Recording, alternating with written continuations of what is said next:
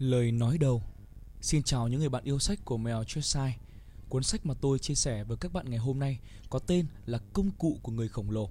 Và nó cũng có một tiêu đề phụ rất dài là chiến thuật, thói quen và cuộc sống hàng ngày của các tỷ phú, thần tượng và những người biểu diễn đẳng cấp thế giới.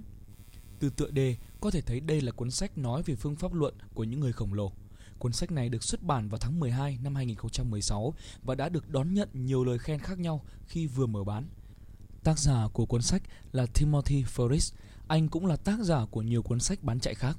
Anh cũng đồng thời là một doanh nhân có kinh nghiệm phong phú và là một nhà đầu tư thiên thần. Ferris, tác giả của cuốn sách này, đã phỏng vấn khoảng 200 người nổi tiếng. Tất cả đều là hàng tinh anh trong các lĩnh vực khác nhau và sau đó đã tổng hợp các bài phỏng vấn lại để tạo nên cuốn sách này. Cuốn sách này có hơn 700 trang với một số lượng nhân vật đồ sộ nên tôi sẽ chỉ chọn lọc và giới thiệu cho các bạn một vài nhân vật có khả năng khơi gợi và dẫn dắt tốt nhất. Người đầu tiên được lựa chọn là tác giả truyện tranh Scott Adams. Ông ấy nói với bạn rằng đừng theo đuổi một mục tiêu cụ thể, mà hãy phát triển một hệ thống. Người thứ hai là cựu đặc nhiệm siêu của quân đội Hoa Kỳ, Joker Willing. Ông ấy nói với bạn rằng sự tự do thực sự là tính tự kỷ luật tức là bạn phải có quyền sở hữu tuyệt đối với thế giới của mình. Người thứ ba là nhà đầu tư mạo hiểm ở thung lũng Silicon, Chris Satka, với quan niệm cuộc sống luôn không ngừng mang đến thử thách cho bạn và bạn nên học cách ưu tiên ứng phó với những thử thách mang tính tấn công. Phần 1. Chúng ta hãy cùng đến với nhân vật đầu tiên, tác giả truyện tranh Scott Adams. Loạt truyện tranh Dilbert của ông hiện nay đã đồng thời được tái bản trên 2.000 tờ báo ở 65 quốc gia bằng 25 ngôn ngữ khác nhau Adams vốn là một nhân viên văn phòng nên khi mới bắt đầu vẽ truyện tranh Rebirth, ông phải thức dậy lúc 4 giờ sáng mỗi ngày để vẽ. Ông đã làm thế nào để kiên trì và đạt được thành tựu như ngày hôm nay? Những kinh nghiệm quý giá nhất mà Adams sẽ chia sẻ có lẽ sẽ được gói gọn trong ba điều sau đây. Đầu tiên là xây dựng một hệ thống cho bản thân, chứ không phải đặt ra mục tiêu cụ thể.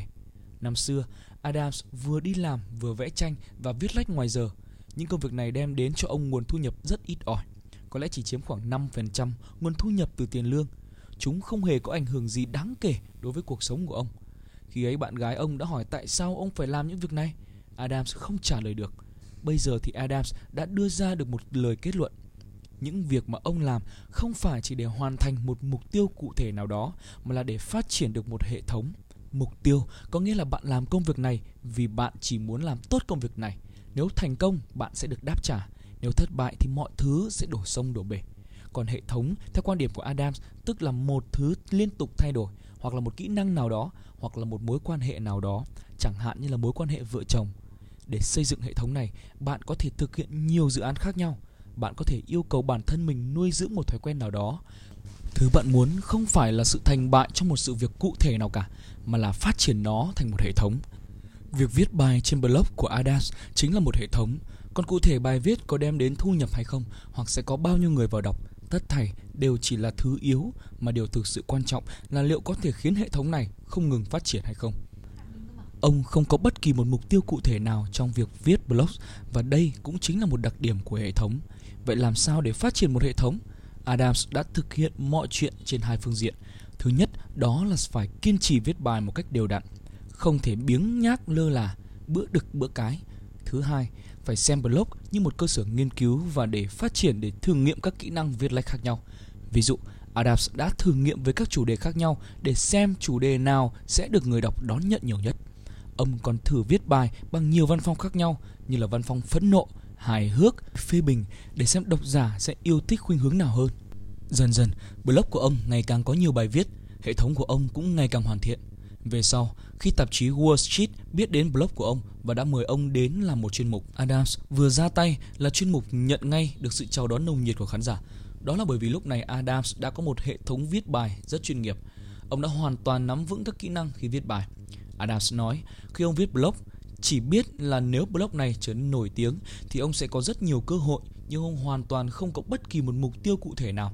Ông không định sẵn một kế hoạch nào cả và cũng hoàn toàn chưa hề lên kế hoạch cho việc sau này được lên báo Wall Street.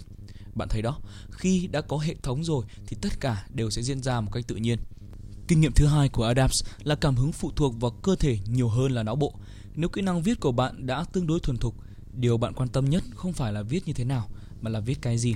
chuyên mục của Adams phải được cập nhật thường xuyên với một tần suất cao. Do vậy, ông phải có một lượng lớn ý tưởng để thực hiện điều này. Vậy các ý tưởng của ông xuất phát từ đâu? Để có được ý tưởng mới, toàn bộ quá trình sau khi thức dậy vào buổi sáng của Adams đều sẽ hoàn toàn cố định. Ngay cả bữa ăn sáng hàng ngày cũng đều giống nhau.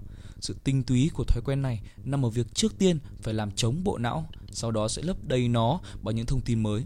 Làm chống bộ não là quên đi tất cả các vấn đề của ngày hôm qua sau khi ăn sáng và giải phóng toàn bộ não để tiếp nhận thông tin mới.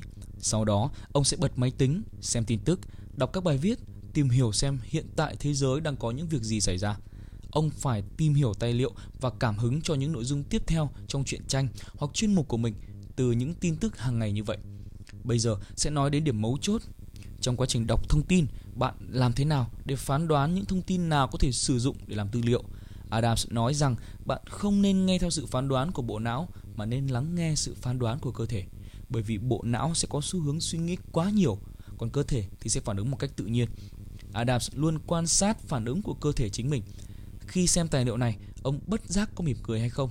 Adrenaline có tăng lên hay không? Có tạo những dao động cảm xúc mạnh mẽ không? Nếu có thì chứng tỏ đây là một tư liệu hữu ích.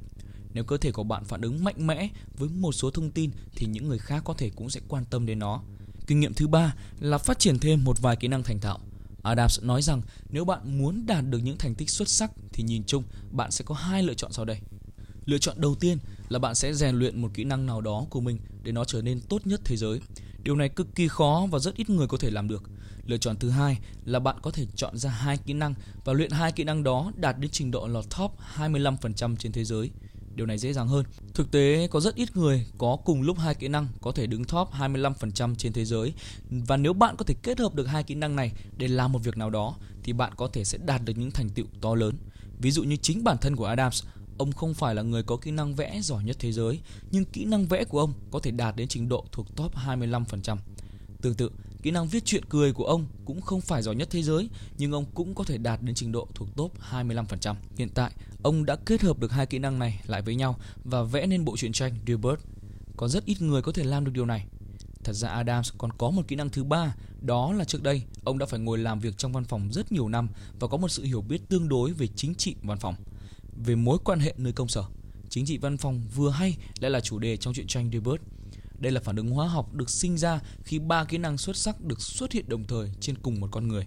Vì vậy, lời khuyên của Adams dành cho các bạn trẻ là dù bạn có thực sự yêu thích lĩnh vực nào đó thì cũng nên cố gắng luyện tập để đạt được trình độ đứng top 25%. Trong lĩnh vực này, sau đó, tốt nhất bạn nên phát triển thêm một kỹ năng hoặc một hai lĩnh vực khác nữa. Nếu bạn không biết phát triển thêm một lĩnh vực nào thì Adams khuyên bạn nên luyện tập diễn thuyết. Adams nói rằng chỉ cần bạn tập luyện chăm chỉ thì chắc chắn bạn có thể làm tốt việc diễn thuyết. Nếu bạn là một lập trình viên thuộc top 25%, trong công ty của bạn thì cũng có rất nhiều lập trình viên khác cũng thuộc top 25%. Nhưng nếu bạn đồng thời cũng là một diễn giả thuộc top 25% thì tất nhiên bạn sẽ là người lãnh đạo của các lập trình viên khác. Về phương pháp này, cuốn sách cũng đã đề cập đến một nhà văn nổi tiếng là Mark Anderson. Ông từng đưa ra những đề xuất tương tự Ông cho rằng tốt nhất là các bạn trẻ nên lấy được hai học vị ở hai chuyên ngành khác nhau ở trong trường đại học, chẳng hạn như là kỹ thuật MBA, luật và MBA hoặc là vật lý và kinh tế. Phần 2. Sau Scott Adams, tiếp sau đây chúng ta sẽ nói về nhân vật thứ hai, Jocko Willing, người đã từng chỉ huy lực lượng siêu của Hải quân Hoa Kỳ. Điều tâm đắc của ông là sự tự do thực sự là tính kỷ luật tự giác, tức là bạn phải có quyền sở hữu tuyệt đối đối với thế giới của mình. Willing đã phục vụ trong siêu 20 năm – Ông từng tham gia chiến tranh Iraq.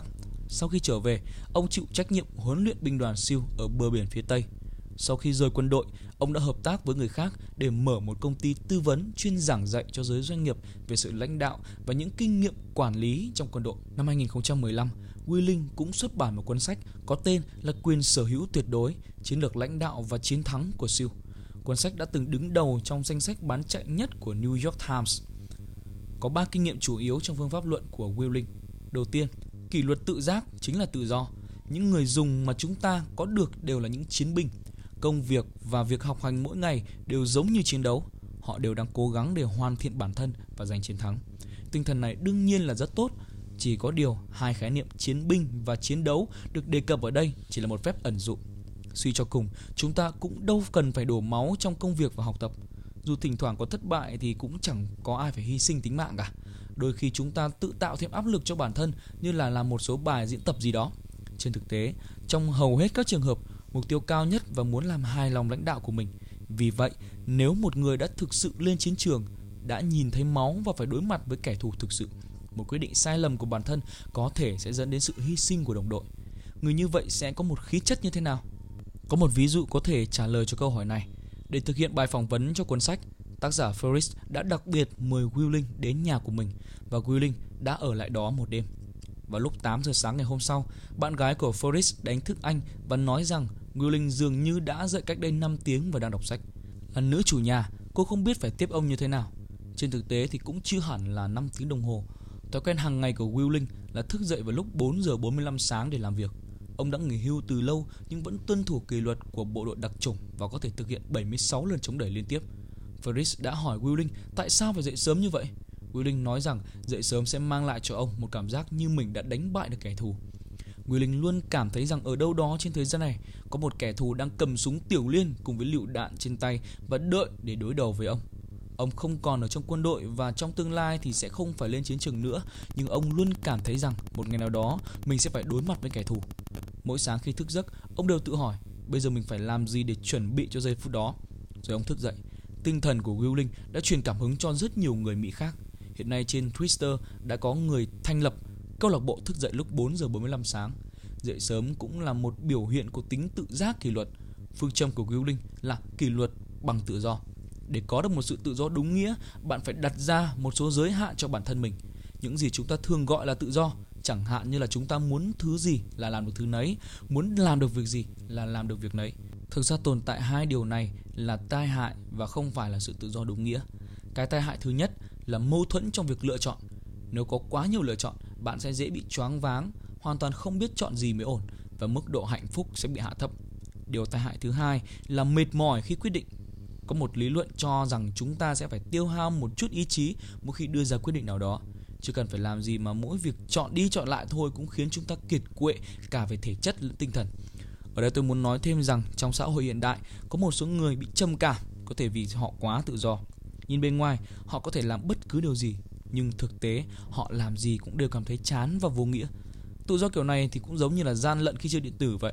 Chơi một lúc thì bạn sẽ phải đối mặt với sự chống trải vô tận. Nhưng nếu bạn là một người đặc biệt kỷ luật, hàng ngày phải đối mặt với rất nhiều điểm hạn chế và rất nhiều quy trình cố định khác nhau thì bạn sẽ luôn biết mình phải lên làm gì. Như thế, bạn sẽ có được cảm giác tự chủ. Sự tự do thực sự có nghĩa là tự do về tài chính, tự do về thời gian, tự do khi tránh được bệnh tật và nghèo đói. Để đạt được mục tiêu này, bạn phải có tính kỷ luật tự giác. Đạo lý này thì rất rõ ràng. Kinh nghiệm thứ hai của Willing là quyền sở hữu bản thân một cách tuyệt đối. Trước các đợt hành động quan trọng của siêu, chuẩn tướng hải quân phụ trách toàn bộ siêu sẽ tập hợp tất cả các vị chỉ huy để mở một cuộc họp và các chỉ huy sẽ nắm lấy cơ hội này để nhanh chóng đề xuất một yêu cầu đối với cấp trên của họ. Ví dụ, có chỉ huy nói rằng chúng tôi vẫn chưa huấn luyện đủ với trực thăng và yêu cầu gửi thêm trực thăng. Lại có chỉ huy nói rằng giày mà chúng tôi được phát phù hợp với thời tiết nắng nóng, nhưng nhiệm vụ lần này có khi sẽ phải thực hiện trong một thời tiết khá là lạnh và hy vọng sẽ nhận được một đôi giày mới.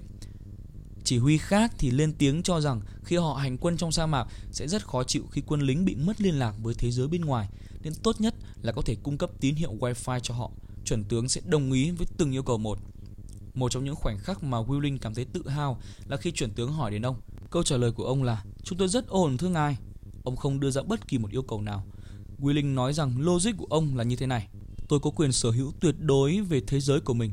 Nếu có vấn đề gì xảy ra với các đồng đội của mình, tôi sẽ tự giải quyết. Tôi không đợi đến lúc này mới than phiền với cấp trên. Ngược lại, nếu một ngày nào đó tôi thực sự nói với cấp trên rằng Thưa sếp, tôi cần cái này thì tôi sẽ nhận được ngay thứ tôi cần. Vì cấp trên hiểu rằng mọi thứ của tôi đưa ra chắc chắn đều là những thứ tôi thực sự cần đến. Willing nói rằng mọi người luôn phàn nàn rằng cấp trên không hỗ trợ đầy đủ cho họ, nhưng thực tế đó lại là sai lầm của chính họ. Bạn đã không giáo dục và ảnh hưởng đến cấp trên một cách đúng đắn. Bạn đã không khiến cấp trên hiểu được tại sao bạn lại cần đến sự hỗ trợ này. Bản thân bạn cần có trách nhiệm. Đây chính là quyền sở hữu tuyệt đối. Kinh nghiệm thứ ba của Willing là sử dụng sự khiêm nhường để nâng cao khả năng lãnh đạo của mình. Thế nào mới là một người chỉ huy giỏi? Câu trả lời của Willing là khiêm nhường. Willing trở về quê hương của mình và phụ trách việc huấn luyện binh đoàn siêu ở bờ biển phía Tây. ông đã cố tình dùng những nhiệm vụ và môi trường cực kỳ khắc nghiệt để đàn áp quân đoàn của mình, mãi cho đến khi tất cả các tiểu đội đều phải suy sụp thì mới thôi.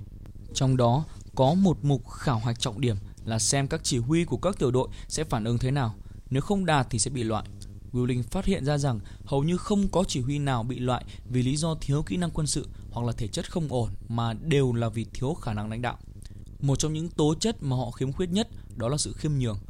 Khiêm nhường ở đây không có nghĩa là hết mực cung kính với lãnh đạo mà phải là người biết lắng nghe người khác nói, có tư duy cởi mở, có thể học hỏi mọi lúc mọi nơi.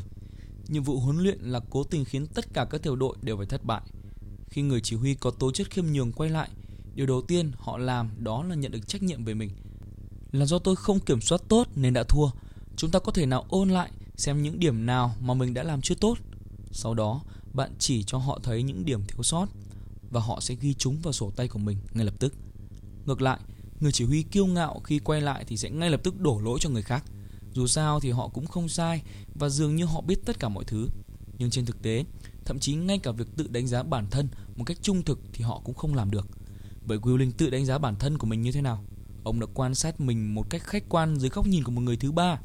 Bạn đang làm việc này, nhưng thỉnh thoảng bạn lại có thể nhảy khỏi thân thể của mình để quan sát bản thân. Tôi có đang tức giận không? Tôi có quá xúc động không? Tôi có đang phản ứng thái quá không? Trên thực tế, điều này có hơi giống những gì người Trung Quốc thường nói, người trong cuộc thì u mê, người ngoài cuộc thì mới tỉnh táo. Có nghĩa là chúng ta đang cung cấp cho chính mình một sự phản hồi ngay tức khắc. Rất khó để làm được điều này. Nó đòi hỏi bạn phải giữ được tiếng nói điềm tĩnh trong tâm của mình, ngay cả khi bạn đang tập trung toàn bộ tâm trí và thể chất vào một việc nào đó. Đồng thời, nhắc nhở bản thân rằng đây là cảnh giới cao nhất của sự khiêm nhường. Phần 3 Tiếp theo, chúng ta sẽ nói về nhân vật thứ ba, Chris Saka. Saka có thể là một trong những nhà đầu tư mạo hiểm thành công nhất ở thung lũng Silicon. Giá trị con người ông được ước tính với hơn một mức 1 tỷ đô la Mỹ. Saka từng làm giám đốc bộ phận tại Google.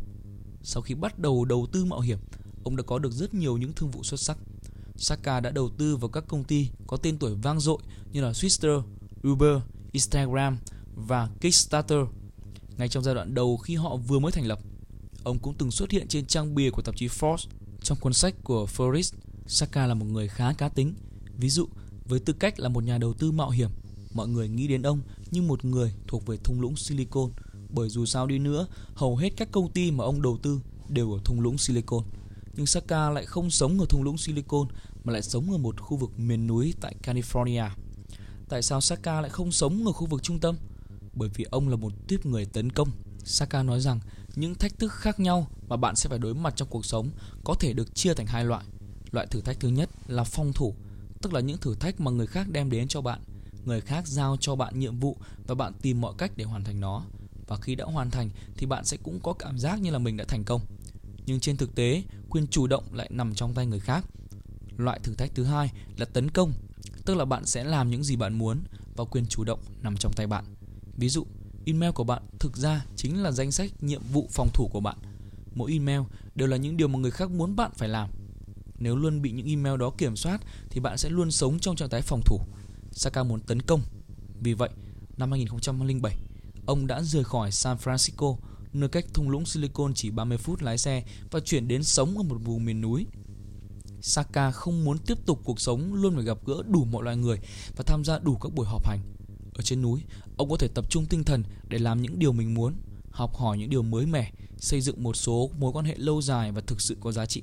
Và tình cờ, nơi ông sống lại là một khu du lịch trượt tuyết với một phong cảnh rất đẹp. Ông thường mời các đối tác kinh doanh khác nhau đến nhà chơi vào dịp cuối tuần và mọi người đều sẵn lòng đến đó. Kết quả, những mối quan hệ này rõ ràng đã trở nên sâu sắc hơn. Những tình bạn lâu dài như vậy chính là chìa khóa giúp Saka đầu tư thành công vào các công ty như là Twitter và Uber. Tất cả chúng ta thấy rằng các nhà đầu tư mạo hiểm chắc chắn sẽ quen biết rất nhiều, rất nhiều người. Mà điểm đặc biệt của Saka bây giờ là anh không còn phải gặp gỡ nhiều người một cách bị động nữa mà đã có thể thiết lập một mối quan hệ cao cấp hơn với một số người một cách chủ động và có chọn lọc. Từ khóa ở đây là chủ động. Tấn công tức là mình đã làm chủ một cách chủ động tích cực. Thực tế, những ngày đầu Saka cũng vậy. Ông ta biết rằng những nhà đầu tư mạo hiểm cần phải có nhiều kiến thức và phải hiểu biết khái quát về tình hình của tất cả các ngành nghề khác nhau. Nhưng nếu bạn có một công việc chính thức trong một công ty, có lẽ công việc của bạn chỉ cung cấp cho bạn một tập nhìn vô cùng hạn chế. Như vậy, bạn cần phải chủ động tấn công. Phương pháp của Saka lúc đó là bất kể nơi nào có cuộc họp gì quan trọng, bất kể có được mời hay không, ông đều sẽ cố gắng đến đó để lắng nghe. Khi còn làm việc tại Google, Saka cũng đã tham dự rất nhiều cuộc họp cao cấp khác nhau và thậm chí là cả các cuộc họp giữa những người sáng lập. Khi đến tham gia cuộc họp, người ta cũng chẳng hề mời ông. Có khi người ta nhìn ông khá ái ngại, cũng có khi người ta hỏi ông đến đó làm gì. Lúc này, Saka nói, tôi đến đây để giúp mọi người làm biên bản cuộc họp. Sau đó, ông thực sự đã đưa bản ghi chép của mình cho những người tham gia cuộc họp. Có thể bạn sẽ hỏi, chủ động tấn công như thế này đòi hỏi phải có EQ cực cao. Saka đã phát triển EQ như thế nào? Cuốn sách này đã kể về rất nhiều câu chuyện từ thời thơ ấu của Saka. Trên thực tế, các tầng lớp xã hội hiện tại ở Hoa Kỳ đã khá ổn định. Ngay cả những người lập nghiệp trong ngành Internet, một ngành công nghiệp hoàn toàn mới, thông thường cũng xuất thân từ những gia đình dưới tầng lớp trung lưu. Gia đình Saka cũng khá đặc biệt. Bố mẹ của ông đều là những người có năng lực. Trong kỳ nghỉ hè kéo dài 2 tháng rưỡi của các trường học ở Mỹ, khi trẻ em trong các gia đình nghèo chỉ biết chơi đùa quẩn quanh, thì những đứa trẻ trong các gia đình có điều kiện lại tham gia các khóa huấn luyện và trại hè khác nhau. Quy tắc của gia đình Saka là đi thực tập vào mùa hè mỗi năm. Kỳ thực tập được chia thành hai giai đoạn. Saka gọi nó là kỳ nghỉ hè chua chua ngọt ngọt. Chúng ta nói về phần ngọt ngào trước nhé. Cha của Saka có một người bạn và cũng là cha đỡ đầu của Saka. Người cha này có một người con trai và được xem như là anh trai đỡ đầu của Saka. Nghề nghiệp của người anh trai đỡ đầu này là giúp các tập đoàn lợi ích vận động các nghị sĩ quốc hội ở Washington. Năm 12 tuổi, công việc thực tập của Saka là đi theo phụ giúp anh trai đỡ đầu và tham gia các cuộc vận động. Saka cũng đóng một vai trò rất quan trọng trong đó. Trước khi vận động các chính trị gia, Saka sẽ trình bày với anh trai đỡ đầu của mình về các điều khoản cần đạt được trong đợt vận động. Ông sẽ tóm gọn nội dung kế hoạch vào một trang giấy để giúp anh mình sắp xếp lại tư duy một cách mạch lạc. Sau đó, ông sẽ đi theo anh trai để gặp mặt các chính trị gia. Anh trai của ông sẽ nói chuyện với chính trị gia, còn ông thì ở bên cạnh quan sát. Cậu bé Saka 12 tuổi đã được chứng kiến đủ mọi bộ mặt của tầng lớp nghị sĩ Washington. Saka nói rằng kỳ thực tập này đã mang lại cho ông ít nhất 3 lợi ích. Thứ nhất, ông có rất nhiều kiến thức. Thứ hai, xây dựng một sự tự tin vững chãi. Và quan trọng hơn cả là điều thứ ba, ông đã có được khả năng kể chuyện một cách xuất sắc thông qua việc tóm tắt lại các điểm trọng yếu trong buổi nói chuyện. Và phần chua chát trong kỳ nghỉ hè là khi Saka về nhà, cha ông đã sắp xếp cho ông vào phụ việc trong một đội xây dựng của một người bạn – cha ông đã yêu cầu ông chủ sắp xếp những công việc bẩn thỉu và nặng nhọc nhất cho Saka, chẳng hạn như là rắc phân trong vườn của nhà người ta. Nếu Saka đã làm không tốt, các công nhân sẽ đánh đập và mắng mỏ ông. Có lẽ những công việc khó khăn này có thể rèn luyện ý chí của Saka, nhưng Saka nói đùa rằng việc bố ông sắp xếp hai công việc thực tập này có thể còn là một lời cảnh báo rằng nếu ông không kiếm được một công việc cao cấp như là vận động các nghị viện ở Washington thì chỉ có thể là một công việc khốn khổ như trong đội xây dựng. Dựa vào những trải nghiệm khác nhau như vậy mà Saka đã có một EQ vô cùng nổi trội. Hơn nữa, chúng ta biết rằng một số nhân vật nổi tiếng ở thung lũng Silicon thích mặc những bộ quần áo mang tính tượng trưng. Ví dụ, Jobs luôn mặc áo prune đen mỗi khi các tổ chức cuộc họp báo, còn Jacobert thì luôn mặc áo thun. Trang phục mang tính tượng trưng của Saka là bộ đồ jean thêu hoa. Tại sao lại cứ phải mặc như vậy? Saka kể rằng có lần ông ra ngoài để đi thuyết giảng và đã mua đại một bộ quần áo ở sân bay. Khi thuyết giảng ông mặc nó và người xem đã có phản ứng rất tốt. Vì vậy khi quay về, Saka đã mua hết một nửa số quần áo tồn kho cùng với kiểu dáng đó trong cửa hàng này. Kể từ đó, ông luôn mặc một bộ đồ như vậy vào những dịp quan trọng. Bộ đồ này đã mang lại cho ông một sự truyền thông và một sự nhận diện khá rõ nét. Đây là một cách tốt nhất để nâng cao sự nhận diện của mình mà không gây bất kỳ sự tổn thương nào cho bản thân. Chuyện tốt như vậy thì ngại gì mà không làm cơ chứ. Lời khuyên của Saka dành cho các bạn trẻ là hãy luôn chân thành, đừng bắt chước bất kỳ ai và phải luôn là chính mình. Hơn nữa, bạn không cần phải thấy có lỗi vì điều đó. Nếu con người thật của bạn là một người kỳ quặc thì bạn hãy cứ làm như một người kỳ quặc như vậy. Thực ra, câu nói này cũng được một nhân vật khác là Glenn Beck nhắc đến trong cuốn sách Công cụ của người khổng lồ này. Glenn Beck hiện là một người dẫn chương trình nổi tiếng ở Mỹ. Có một lần trong một chương trình truyền hình nọ, ông đã không kìm được mà để lộ một chuyện rất riêng tư của mình. Tưởng rằng sự nghiệp của ông sẽ phải kết thúc tại đây, nhưng không ngờ khán giả lại vô cùng ủng hộ. Logic này có nghĩa là trong xã hội hiện đại thì đa phần người ta đều phát ngôn theo bản thảo viết sẵn. Càng như vậy thì công chúng sẽ càng chào đón và ủng hộ những tiếng nói thật lòng hơn nữa. Luôn giống với người khác là việc vô cùng nhàm chán, còn việc thể hiện bản thân một cách thành thật có khi lại được hoan nghênh. Nếu bạn thực sự có điểm đặc biệt ở một số khía cạnh nào đó, chúng ta có thể trở thành điểm bứt phá của bạn. Lời khuyên cuối cùng mà Saka đưa ra là bạn phải giỏi kể chuyện. Khi các nhà đầu tư mạo hiểm đưa ra quyết định, thật ra họ không dựa vào sự phân tích các số liệu và biểu đồ của bạn một cách lý tính mà chỉ là lắng nghe câu chuyện của bạn. Nếu họ cảm động trước câu chuyện của bạn thì họ sẽ đầu tư vào dự án của bạn. Nếu bạn thấy một nhà đầu tư đang xem đi xem lại các số liệu của bạn một cách phân vân rối rắm thì thực ra không phải họ đang ngồi đó tính toán các con số. Họ chỉ đang muốn tìm được những lý do có thể khiến họ tin tưởng câu chuyện của bạn từ những con số này mà thôi. Tổng kết, đến đây thì cuốn sách Công cụ của người khổng lồ đã kết thúc. Chúng ta cùng ôn lại một chút nhé. Ba nhân vật xuất sắc trong cuốn sách này đã khuyên chúng ta rằng không nên theo đuổi mục tiêu cụ thể mà hãy phát triển nó thành một hệ thống. Sự tự do thực sự là tính tự giác kỷ luật, nghĩa là bạn phải có quyền sở hữu bản thân mình một cách tuyệt đối. Cuộc sống sẽ không ngừng đem đến những thử thách cho bạn và bạn nên học cách ưu tiên ứng phó với những thử thách mang tính tấn công. Vậy là chúng ta vừa lắng nghe và có thêm nhiều kiến thức hay từ một cuốn sách kinh điển nữa. Đừng quên cho tôi biết cảm nhận của bạn về cuốn sách ở dưới phần bình luận nhé. Thân ái, mèo chết sai.